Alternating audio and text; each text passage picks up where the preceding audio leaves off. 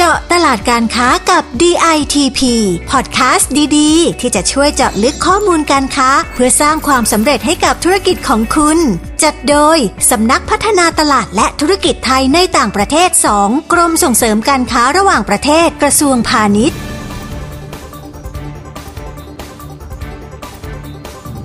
สวัสดีครับ พบกับผมจิรการเพชรชาติ ผู้อำนวยการสำนักพัฒนาตลาดและธุรกิจไทยในต่างประเทศ 2 เช่นเคยในพอดแคสต์ เจาะตลาดการค้ากับ DITP ครับ วันนี้นะครับเราจะพาทุกท่านไปเจาะเศรษฐกิจเมืองพีระมิดหรือประเทศอียิปต์นะฮะซึ่งเป็นตลาดใหญ่ในภูมิภาคแอฟริกาเหนือ ที่กำลังเร่งยกระดับเศรษฐกิจและสังคมนะครับทำให้ภาคการลงทุนเนี่ยกลับมาคึกคักอีกครั้งหนึ่งนะฮะแล้วโอกาสของไทยจะมีมากน้อยแค่ไหน เราไปฟังเรื่องนี้จากผออเถลิงศักดิ์วงสามสอน ผู้อำนวยการสำนักงานส่งเสริมการค้าในต่างประเทศณกรุงไคโรประเทศอียิปต์กันครับ สวัสดีครับผอเถลิงศักดิ์ครับ สวัสดีครับผอจิรการและท่านผู้ฟังทุกท่านครับ สวัสดีครับครับผอครับ ตอนนี้เราจะเห็นว่านะครับหลายประเทศเนี่ยได้ตั้งเป้าหมายนะครับระยะยาวไปจนถึงปี 2030 อันนี้อยากจะทราบว่าทางอียิปต์เนี่ยก็มีเช่นกันใช่ไหมครับผอครับใช่ครับผม อียิปต์เองนะครับก็ตั้งวิสัยทัศน์สำหรับปี 2030 ไว้เหมือนเหมือนกับประเทศอื่นครับที่พยายามจะสร้างแล้วก็ยกระดับเศรษฐกิจของตัวเองขึ้นมานะครับลดช่องว่างในการพัฒนารวมถึงการสร้างการพัฒนาที่ยั่งยืนนะครับลดแกลบระหว่างคนในประเทศนะครับ เราจะสังเกตได้ว่าคนที่มีรายได้สูงก็สูงมากนะครับ ในขณะที่คนระดับดักย่าจริงๆก็ยังมีความเป็นอยู่ที่ไม่สู้จะดีนะเพราะฉะนั้นก็เป็นเป้าหมายหลักของรัฐบาลนะครับ ที่จะต้องพยายาม สร้างการพัฒนาที่ยั่งยืนนะครับแล้วก็สร้างขีดความสามารถในการแข่งขันของประเทศ ก็จะมีการปรับปรุงโครงสร้างเศรษฐกิจในด้านต่างๆ รวมทั้งด้านสังคมนะครับ เพื่อที่จะให้เกิดการพัฒนาอย่างยั่งยืน ซึ่งในส่วนนี้เองเนี่ยเป็นเป้าหมายสำคัญที่รัฐบาลอียิปต์พยายามผลักดันนะครับ แล้วก็ให้เกิดการปฏิรูปในด้านโครงสร้างทางเศรษฐกิจต่าง ๆ นะครับ ที่เราจะเห็นได้มากในพวกนี้เป็นเหตุครับ ครับผอครับ แล้วทางรัฐบาลอียิปต์เนี่ยมีการวางแผนไว้อย่างไรบ้างนะครับ เพื่อที่จะให้ไปถึงเป้าหมายที่วางไว้อะครับผอครับครับตอนนี้หนึ่งในนโยบายสำคัญของรัฐบาลอียิปต์นะครับน่าจะเป็นเรื่องของการส่งเสริมภาคการลงทุนเป็นหลักนะครับ เพราะว่าการลงทุนจากต่างประเทศเนี่ยจะช่วยสร้างเม็ดเงิน แล้วก็ช่วยส่งเสริมเศรษฐกิจได้เป็นอย่างดีเท่ากับยิงกระสุนนัดเดียวเนี่ยได้นกหลายตัวทีเดียวนะครับ เพราะนอกจากจะทำให้เศรษฐกิจในประเทศเดินหน้าไปแล้วเนี่ยยังเกิดการถ่ายทอดเทคโนโลยีนะครับ ส่งเสริมการจ้างงานยกระดับการผลิตรวมถึงขีดความสามารถในการแข่งขันของประเทศนะครับ ด้วยเม็ดเงินลงทุนใหม่ ๆ และเทคโนโลยีใหม่ๆ จากต่างประเทศครับครับพอครับจากนโยบายสำคัญของทางรัฐบาลอียิปต์นะครับที่พอกล่าวถึงเนี่ยนะครับ ที่ผ่านมาครับพอมี นักลงทุนจากประเทศไหนที่เข้าไปในตลาดอียิปต์แล้วบ้างครับ ส่วนใหญ่นะครับจะมาจากภูมิภาคยุโรปนะครับเนื่องจากมีความใกล้แล้วก็มีความตกลงการค้าเสรีระหว่างกันอยู่นะครับ เช่นกับทางสหราชอาณาจักรนะครับเบลเยียมฝรั่งเศสซึ่งในส่วนนี้เนี่ยคิดเป็นสัดส่วนสูงถึงร้อยละ 53 เลยนะครับรองลงมาก็จะเป็นแถบประเทศในกลุ่มประเทศอาหรับนะครับ เช่นสหรัฐอาหรับเอมิเรต ซาอุดีอาระเบียนะครับคิดเป็นสัดส่วนประมาณร้อยละยี่สิบสองนะครับครับถัดลงมาจะเป็นในกลุ่มของประเทศสหรัฐอเมริกานะครับอันนี้ก็แชร์สัดส่วนค่อนข้างสูงนะครับที่ร้อยละสิบสามนะครับเราก็หวังเป็นอย่างยิ่งว่าเราจะเห็นนักลงทุนไทย เข้ามาในภูมิภาคแถบนี้นะครับแอฟริกาตอนเหนือ โดยเฉพาะประเทศอียิปต์ที่ถือว่าเป็นเกตเบย์สำคัญของไทยนะครับมากยิ่งขึ้นครับประเทศที่เข้ามาที่ผอพูดถึงเนี่ยก็หลากหลายมากเลยนะครับ ส่วนใหญ่ที่เข้ามาลงทุนเนี่ยเป็นการลงทุนในอุตสาหกรรมไหนครับผอครับ อันดับหนึ่งเลยนะครับจะเป็นในกลุ่มของพลังงานแล้วก็น้ำมันนะครับ อันนี้เรียกว่าเป็นสาขา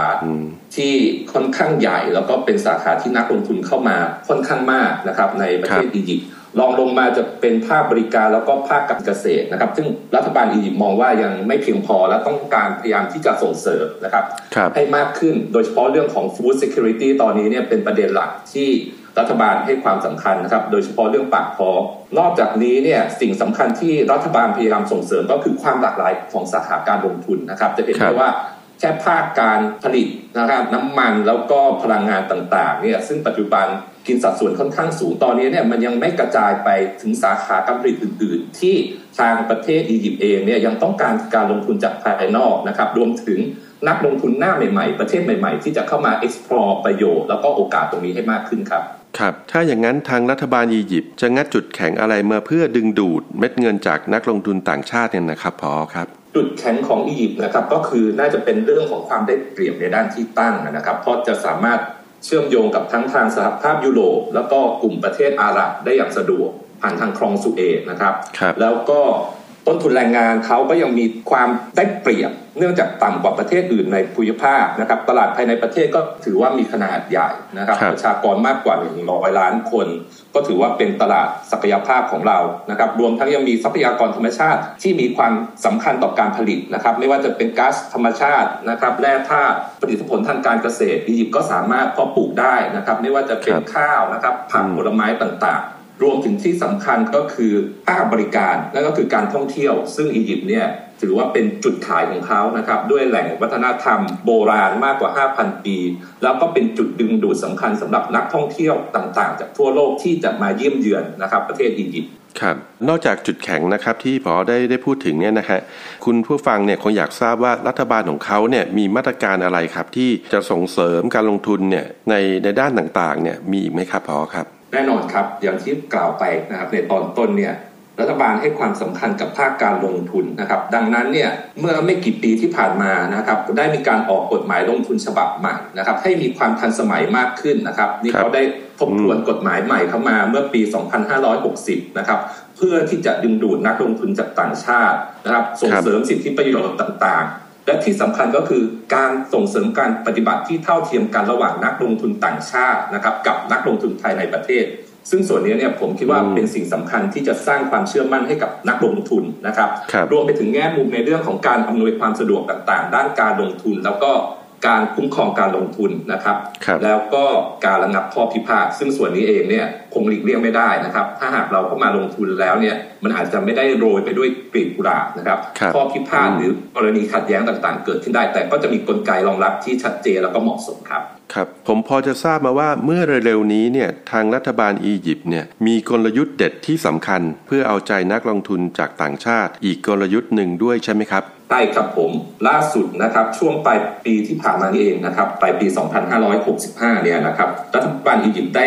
ออกนโยบายในเรื่องของบัตรทองส่งเสริมการลงทุนนะครับ Golden License ตัวนี้เนี่ยจะเป็นการออกใบอนุญาตให้กับนักลงทุนต่างชาตินะครับที่ ผ่านข้อกำหนดตามเงื่อนไขมีคุณสมบัติที่ครบถ้วนนะครับจะสามารถดำเนินโครงการต่างๆ ได้สะดวกรวดเร็วมากขึ้นนะครับโดยการออกใบอนุญาตที่เรียกว่า Golden License เนี่ยนะครับจะเป็นการอนุมัติเพียงครั้งเดียวนะครับเบ็ดเสร็จจบภายในหน่วยงาน เมื่อได้รับการอนุมัติแล้วเนี่ยนักลงทุนจะสามารถจัดตั้งนะครับดำเนินการแล้วก็บริหารงานโครงการต่างๆ ได้ โดยที่ไม่ต้องขออนุญาต หน่วยงานต่างๆ ที่เกี่ยวข้องให้เกิดความซ้ำซ้อนนะครับ แล้วก็จะสามารถจัดสรรทรัพยากรในด้านการผลิต รวมถึงการเช่าที่ดินนะครับ การจัดซื้ออสังหาริมทรัพย์ต่าง ๆ ที่จำเป็นสำหรับโครงการได้อย่างสะดวกมากขึ้นครับ อืมครับพอครับ แล้วบัตรทองที่พอพูดถึงเนี่ยฮะโกลเด้นไลเซนเนี่ยออกให้กับนักลงทุนในสาขาไหนบ้างนะครับหลักๆเลยนะครับจะแยกได้เป็น 2 กลุ่มนะครับ กลุ่มแรกก็คือกลุ่มนักลงทุนโครงการขนาดใหญ่ที่เข้ามาลงทุนเกี่ยวกับ โครงการพัฒนาด้านโครงสร้างพื้นฐานนะครับที่สอดคล้องกับแผนพัฒนาประเทศของอียิปต์นะครับครับ แล้วก็ส่วนที่ 2 จะเป็นโครงการลงทุนในลักษณะระหว่างภาคเอกชนกับภาครัฐบาลหรือที่เรารู้จักกันในนาม PPP นะครับ Public Private Partnership นะครับ โดยจะมี 12 สาขานะครับที่จะได้รับสิทธิประโยชน์ในด้านการลงทุนตรงนี้นะครับ ซึ่งจะแบ่งออกเป็น 3 กลุ่มใหญ่ๆนะครับเพื่อจะได้ฟังได้ได้จับกลุ่มได้ชัดเจนมากขึ้น โดยกลุ่มแรกนะครับ จะเป็นกลุ่มของอุตสาหกรรมไฟฟ้าและพลังงานทดแทนนะครับปิโตรเลียมและเหมือง การสื่อสารและเทคโนโลยีสารสนเทศนะครับ สาธารณูปโภคเพื่อที่อยู่อาศัยและชุมชนเมืองส่วนอีกกลุ่มหนึ่งนะครับจะเป็นกลุ่มในด้านของการขนส่งนะครับ การท่องเที่ยวกีฬาและสิ่งแวดล้อมและสุขภาพนะครับ ตรงนี้เนี่ยจะเป็นเทรนด์ใหม่ที่ทางรัฐบาลอียิปต์ให้ความสำคัญนะครับ จะเป็นปัจจัยที่ช่วยส่งเสริมในด้านสังคมและคุณภาพชีวิตของประชาชนในประเทศนะครับให้ดียิ่งขึ้น แล้วก็กลุ่มสุดท้ายนะครับจะเป็นกลุ่มอุตสาหกรรมที่เกี่ยวข้องกับการผลิตนะครับ ไม่ว่าจะเป็นด้านรถยนต์นะครับ ผลิตภัณฑ์ไม้ เคมีภัณฑ์ ยาเครื่องสำอางอาหารแปรรูปรวมไปถึงภาคการเกษตร วิศวกรรม แล้วก็การผลิตทางด้านทหารด้วยนะครับ อันนี้เนี่ยเป็นโอกาสทีเดียวนะครับที่เปิดกว้างให้กับหลาย ๆ สาขาที่จะเข้ามาลงทุน โดยใช้อียิปต์เป็น gateway ครับ ครับก็เป็นสาขาที่ทางผู้ประกอบการไทยเนี่ยก็มีความถนัดอยู่ด้วยนะครับ แล้วผู้ประกอบการไทยเราเนี่ยจะมีสิทธิ์ได้ใช้ประโยชน์จาก Golden License เนี่ยบ้างไหมครับ ผอ. ครับครับ อย่างที่กล่าวไปคือถ้าผู้ประกอบการหรือนักลงทุนนะครับ มีคุณสมบัติครบถ้วนตามเงื่อนไขที่รัฐบาลอียิปต์กำหนดไว้นะครับ ก็สามารถลงทะเบียนได้เลยนะครับ ตอนนี้เนี่ยเขาสร้างแพลตฟอร์ม เพื่อให้ผู้ประกอบการสามารถลงทะเบียนได้โดยตรง เพื่อขออนุมัตินะครับ บัตรโครงการ Golden License นี้ได้โดยตรง โดยยื่นคำขอพร้อมเอกสารการสมัครนะครับที่ครบถ้วนตามข้อกำหนด โดยสาขาที่ผู้ประกอบการอียิปต์จริงๆเนี่ยสนใจจากการลงทุนจากไทยต้องเรียนว่ามีหลายสาขาทีเดียวนะครับ ไม่ว่าจะเป็นด้านของผลิตภัณฑ์ยางนะครับถุงมือยางชิ้นส่วนยานยนต์ที่ทำจากยาง อุตสาหกรรมที่ใช้วัสดุหรือใช้ทางการเกษตรนะครับหรือพวกรีไซเคิลต่างๆ ที่นี่เนี่ยมีฟางข้าวเหลือเป็นจำนวนมาก เขาก็พยายามมองที่จะพัฒนาวัสดุอะไรหรือผลิตภัณฑ์อะไรที่มาจากวัสดุเหลือใช้ทางการเกษตรเหล่านี้นะครับ ให้คุ้มค่ามากที่สุด รวมไปถึงเรื่องของการเพาะเลี้ยงสัตว์น้ำนะครับต่างๆ ซึ่งเขายังมองแล้วก็อยากจะได้โน้ตฮาวจากประเทศไทยนะครับ ที่ถือว่าเป็นประเทศผู้ผลิตสำคัญรายหนึ่งของโลกทีเดียวรรวมไปถึงภาคบริการต่างๆ ทั้งโรงแรมพัตคาแล้วก็สปานะครับ ส่วนต่างๆเหล่านี้เนี่ยเรียกว่ามีโอกาสนะครับในตลาดอียิปต์แล้วก็ตลาดภูมิภาคแอฟริกาตอนเหนือสำหรับ ผู้ประกอบการไทยนะครับที่มีความพร้อมแล้วก็อยากจะเข้ามาขยายโอกาสในด้านการค้าแล้วก็การลงทุนครับครับคุณผู้ฟังครับอย่างที่ผมได้เน้นไปนะครับ แต่ละสาขาเนี่ยไทยเราก็มีศักยภาพอยู่แล้วนะฮะอยากจะเรียนถามผออนะครับว่ายังมีอุตสาหกรรมใหม่ ๆ ที่น่าสนใจอีกไหมครับครับ ตอนนี้เนี่ยถ้าเราดูแนวโน้มนะครับการนำเข้าต่างๆเนี่ยสินค้ากลุ่มใหม่ ๆ ที่ผู้ประกอบการไทยอาจจะมองและใช้ประโยชน์ในส่วนนี้นะครับรบน่าจะเป็นในส่วนของสินค้าประเภทกึ่งสำเร็จรูป หรือ semi finished product นะครับทำไมถึงต้องเป็นสินค้ากึ่งสำเร็จรูปนะครับ ตัวนี้ต้องเรียนตามตรงว่าปัจจุบันเนี่ยผู้นำเข้าเราหลาย ๆ เจ้าเนี่ยเขาเริ่มหัน แล้วก็แปลตัวเองมาเป็นผู้ผลิต แทนที่จะเป็นผู้นำเข้าสินค้าสำเร็จรูปแต่เพียงอย่างเดียวนะครับ เนื่องจากสินค้ากึ่งสำเร็จรูปเนี่ยมีแต้มต่อเนี่ยในเรื่องของอัตราภาษีนำเข้าที่ถูกกว่าต่ำกว่า แล้วก็มาตรการกีดกันทางการค้าหรือกฎระเบียบต่างๆ ที่ควบคุมเนี่ยน้อยกว่าสินค้าสำเร็จรูปค่อนข้างมาก เพราะฉะนั้นเนี่ยจึงเป็นสินค้าดาวรุ่งที่ผู้ประกอบการไทยเรานะครับ น่าจะลองหันมาให้ความสำคัญแล้วก็ร่วมมือกับทางผู้นำเข้า เพื่อผลิตแล้วก็สร้างมูลค่าเพิ่มในพื้นที่ ในส่วนนี้แหละครับที่จะช่วยสร้างแต้มต่อให้กับผู้ประกอบการไทยเรา ในการขยายตลาด แล้วก็เพิ่มสัดส่วนทางการตลาดในประเทศอียิปต์ได้มากขึ้นครับครับเรียกว่าเป็นข้อมูลที่เป็นประโยชน์มากเลยนะครับ เรียกว่ากลยุทธ์ที่รัฐบาลอียิปต์วางไว้ เพื่อดึงดูดนักลงทุนต่างชาติมีหลากหลายเลยนะครับ แล้วก็ต้องถือว่าเป็นโอกาสทองของไทยเช่นกันนะครับอยากจะเรียนถามพออครับว่าอะไรคือเหตุผลที่ผู้ประกอบการไทยเนี่ยไม่ควรมองข้ามนะครับการเข้าไปลงทุนในตลาดอียิปต์ครับ ครับการเข้ามาลงทุนในตลาดอียิปต์เนี่ยนะครับต้องถือว่าเป็นโอกาส 2 ต่อเลยนะครับต่อแรกก็คือการลงทุนเพื่อจำหน่ายในประเทศอียิปต์เอง ซึ่งอย่างที่กล่าวไปแล้วเนี่ยประชากรมากกว่า 100 ล้านคน ในส่วนนี้จะเป็นตลาดใหญ่ในภูมิภาคแอฟริกาตอนเหนือของเราเลยก็ว่าได้นะครับต่อที่ 2 ก็คือการใช้อียิปต์เนี่ยแหละครับเป็น gateway ที่จะผลิตแล้วก็จำหน่ายไปยังประเทศอื่นๆ โดยเฉพาะประเทศที่อียิปต์มีความตกลงการค้าเสรีด้วยนะครับไม่ว่าจะเป็นในภูมิภาคแอฟริกาด้วยกันนะครับที่มีเขตการค้าเสรีแอฟริกาแล้วนะครับประชากรกว่า 1,400 ล้านคนสินค้าและบริการสามารถ free flow ได้ถึงกันโดยปราศจากภาษีนะครับ อันนี้เป็นตลาดใหญ่ทีเดียว รวมถึงประเทศในกลุ่มสหภาพยุโรปนะครับกลุ่มประเทศอาหรับรวมไปถึงแถบลาตินอเมริกา ซึ่งอียิปต์ก็มีความตกลงการค้าเสรีด้วยนะครับ เพราะฉะนั้นในส่วนนี้เองเนี่ยหาก เราใช้อียิปต์เป็นฐานในการผลิต เราสามารถใช้เขาเป็นประโยชน์ในการที่จะส่งออกไปยัง partner ต่างๆ ที่เขามีความตกลงการค้าเสรีด้วยนะครับ อันนี้เรียกว่าเป็นจุดแข็งที่สำคัญแล้วเราน่าจะใช้ประโยชน์จากโอกาสในส่วนนี้ได้มากขึ้นนะครับครับคุณผู้ฟังครับได้ฟังแบบนี้แล้วนะครับ ก็ไม่ควรพลาดด้วยประการทั้งปวงนะฮะที่จะพิจารณาลงทุนในตลาดอียิปต์มันนะครับ สุดท้ายนี้นะครับขอให้ผออนะครับ ฝากคำแนะนำให้กับผู้ประกอบการไทยสักหน่อยครับครับ อย่างที่กล่าวมาทุกท่านคงทราบอยู่แล้วนะทุกการลงทุนมีความเสี่ยง เพราะฉะนั้นเนี่ยในการที่จะเข้ามาลงทุนนะครับอยากจะให้ศึกษาเรื่องกฎระเบียบต่าง ๆ นะครับ ให้ถ่องแท้นะครับ อันนี้เป็นปัจจัยที่สำคัญมากทีเดียวนะครับ ที่จะต้องเรียนรู้กฎระเบียบในด้านสิทธิประโยชน์นะครับ การคุ้มครองการลงทุน โอกาสและศักยภาพต่างๆนะครับ โดยเฉพาะของประเทศโพสต์คันที่ที่เขามีนโยบายส่งเสริมการลงทุนตรงนี้ บางทีเนี่ยนโยบายอาจจะดูสวยหรูนะครับแต่กฎเกณฑ์ในทางปฏิบัติต่างๆ เป็นสิ่งที่เราจะต้องศึกษาแล้วก็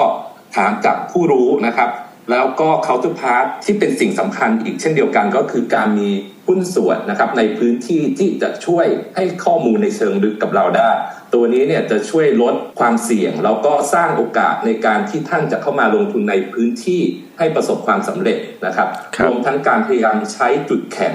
หรือข้อได้เปรียบในการแข่งขันของประเทศโพสคันที่ที่เราเข้าไปลงทุนนะครับ ไม่ว่าจะเป็นในด้านของทำเลที่ตั้งนะครับ เรื่องของทรัพยากรการผลิตต่างๆ เรื่องของแรงงาน ให้เกิดประโยชน์สูงสุด อันนี้เนี่ยจะเป็นปัจจัยสำคัญที่ทำให้การลงทุนของเราเนี่ยมีความเสี่ยงลดน้อยลงไปและสร้างผลประโยชน์ได้อย่างเต็มเม็ดเต็มหน่วยครับ ครับคุณผู้ฟังครับ เราก็ได้รับทราบนะครับข้อมูลทางด้านการค้านะครับที่เป็นประโยชน์ต่อผู้ประกอบการไทยแล้วนะครับ วันนี้ต้องขอขอบคุณพอเถลิงศักดิ์พงสามสอน ผู้อำนวยการสำนักงงานส่งเสริมการค้าในต่างประเทศณกรุงไคโรประเทศอียิปต์เป็นอย่างมากเลยนะครับ ที่มาแนะนำโอกาสนะครับแล้วก็ชี้ช่องทางการค้า ให้เราได้เห็นกันอย่างชัดเจนเลยนะครับ ขอขอบคุณผออมากเลยนะครับครับยินดีครับ แล้วก็หากท่านผู้ฟังท่านใดนะครับ มีความสนใจข้อมูลเพิ่มเติมนะครับสามามารถติดต่อได้โดยตรงนะครับ ที่สำนักงงานส่งเสริมการค้าในต่างประเทศนะกรุงไคโรนะครับ ที่อีเมล ditpcairo at gmail.com ครับ ครับสำหรับนักลงทุนไทยนะครับที่สนใจเรื่องของ Golden License นะฮะก็สามารถติดต่อทางสำนักงานส่งเสริมการค้าในต่างประเทศหน้ากรุงไคโรได้เลยนะครับ หรือจะเข้าไปดูในรายละเอียดเพิ่มเติมก่อนนะครับ ซึ่งอยู่ในเว็บไซต์ของกรมส่งเสริมการค้าระหว่างประเทศนะครับ ที่ www.ditp.go.th นะครับหรือโทรสอบถามที่สายด่วนของเรานะครับ1169 ครับ ก่อนจากกันไปนะครับ ฝากกดติดตามนะครับ กดไลค์กดแชร์พอดแคสต์เจาะตลาดการค้ากับ DITP กันด้วยนะครับ และฝากแอปพลิเคชันดีๆนะครับ เพื่อผู้ประกอบการไทยแล้วก็ผู้ส่งออกนะฮะ ที่มีชื่อว่า DITP 1ไว้ด้วยนะครับ สามารถที่จะดาวน์โหลดนะฮะ ทั้ง Android แล้วก็ iOS กันได้แล้วนะครับสำหรับวันนี้เราสองคนต้องลาไปก่อน สวัสดีครับ สวัสดีครับ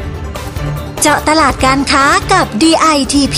ติดตามข้อมูล ข่าวสาร และกิจกรรมดีๆ เพิ่มเติมได้ที่ www.ditp.go.th หรือสายด่วน 1169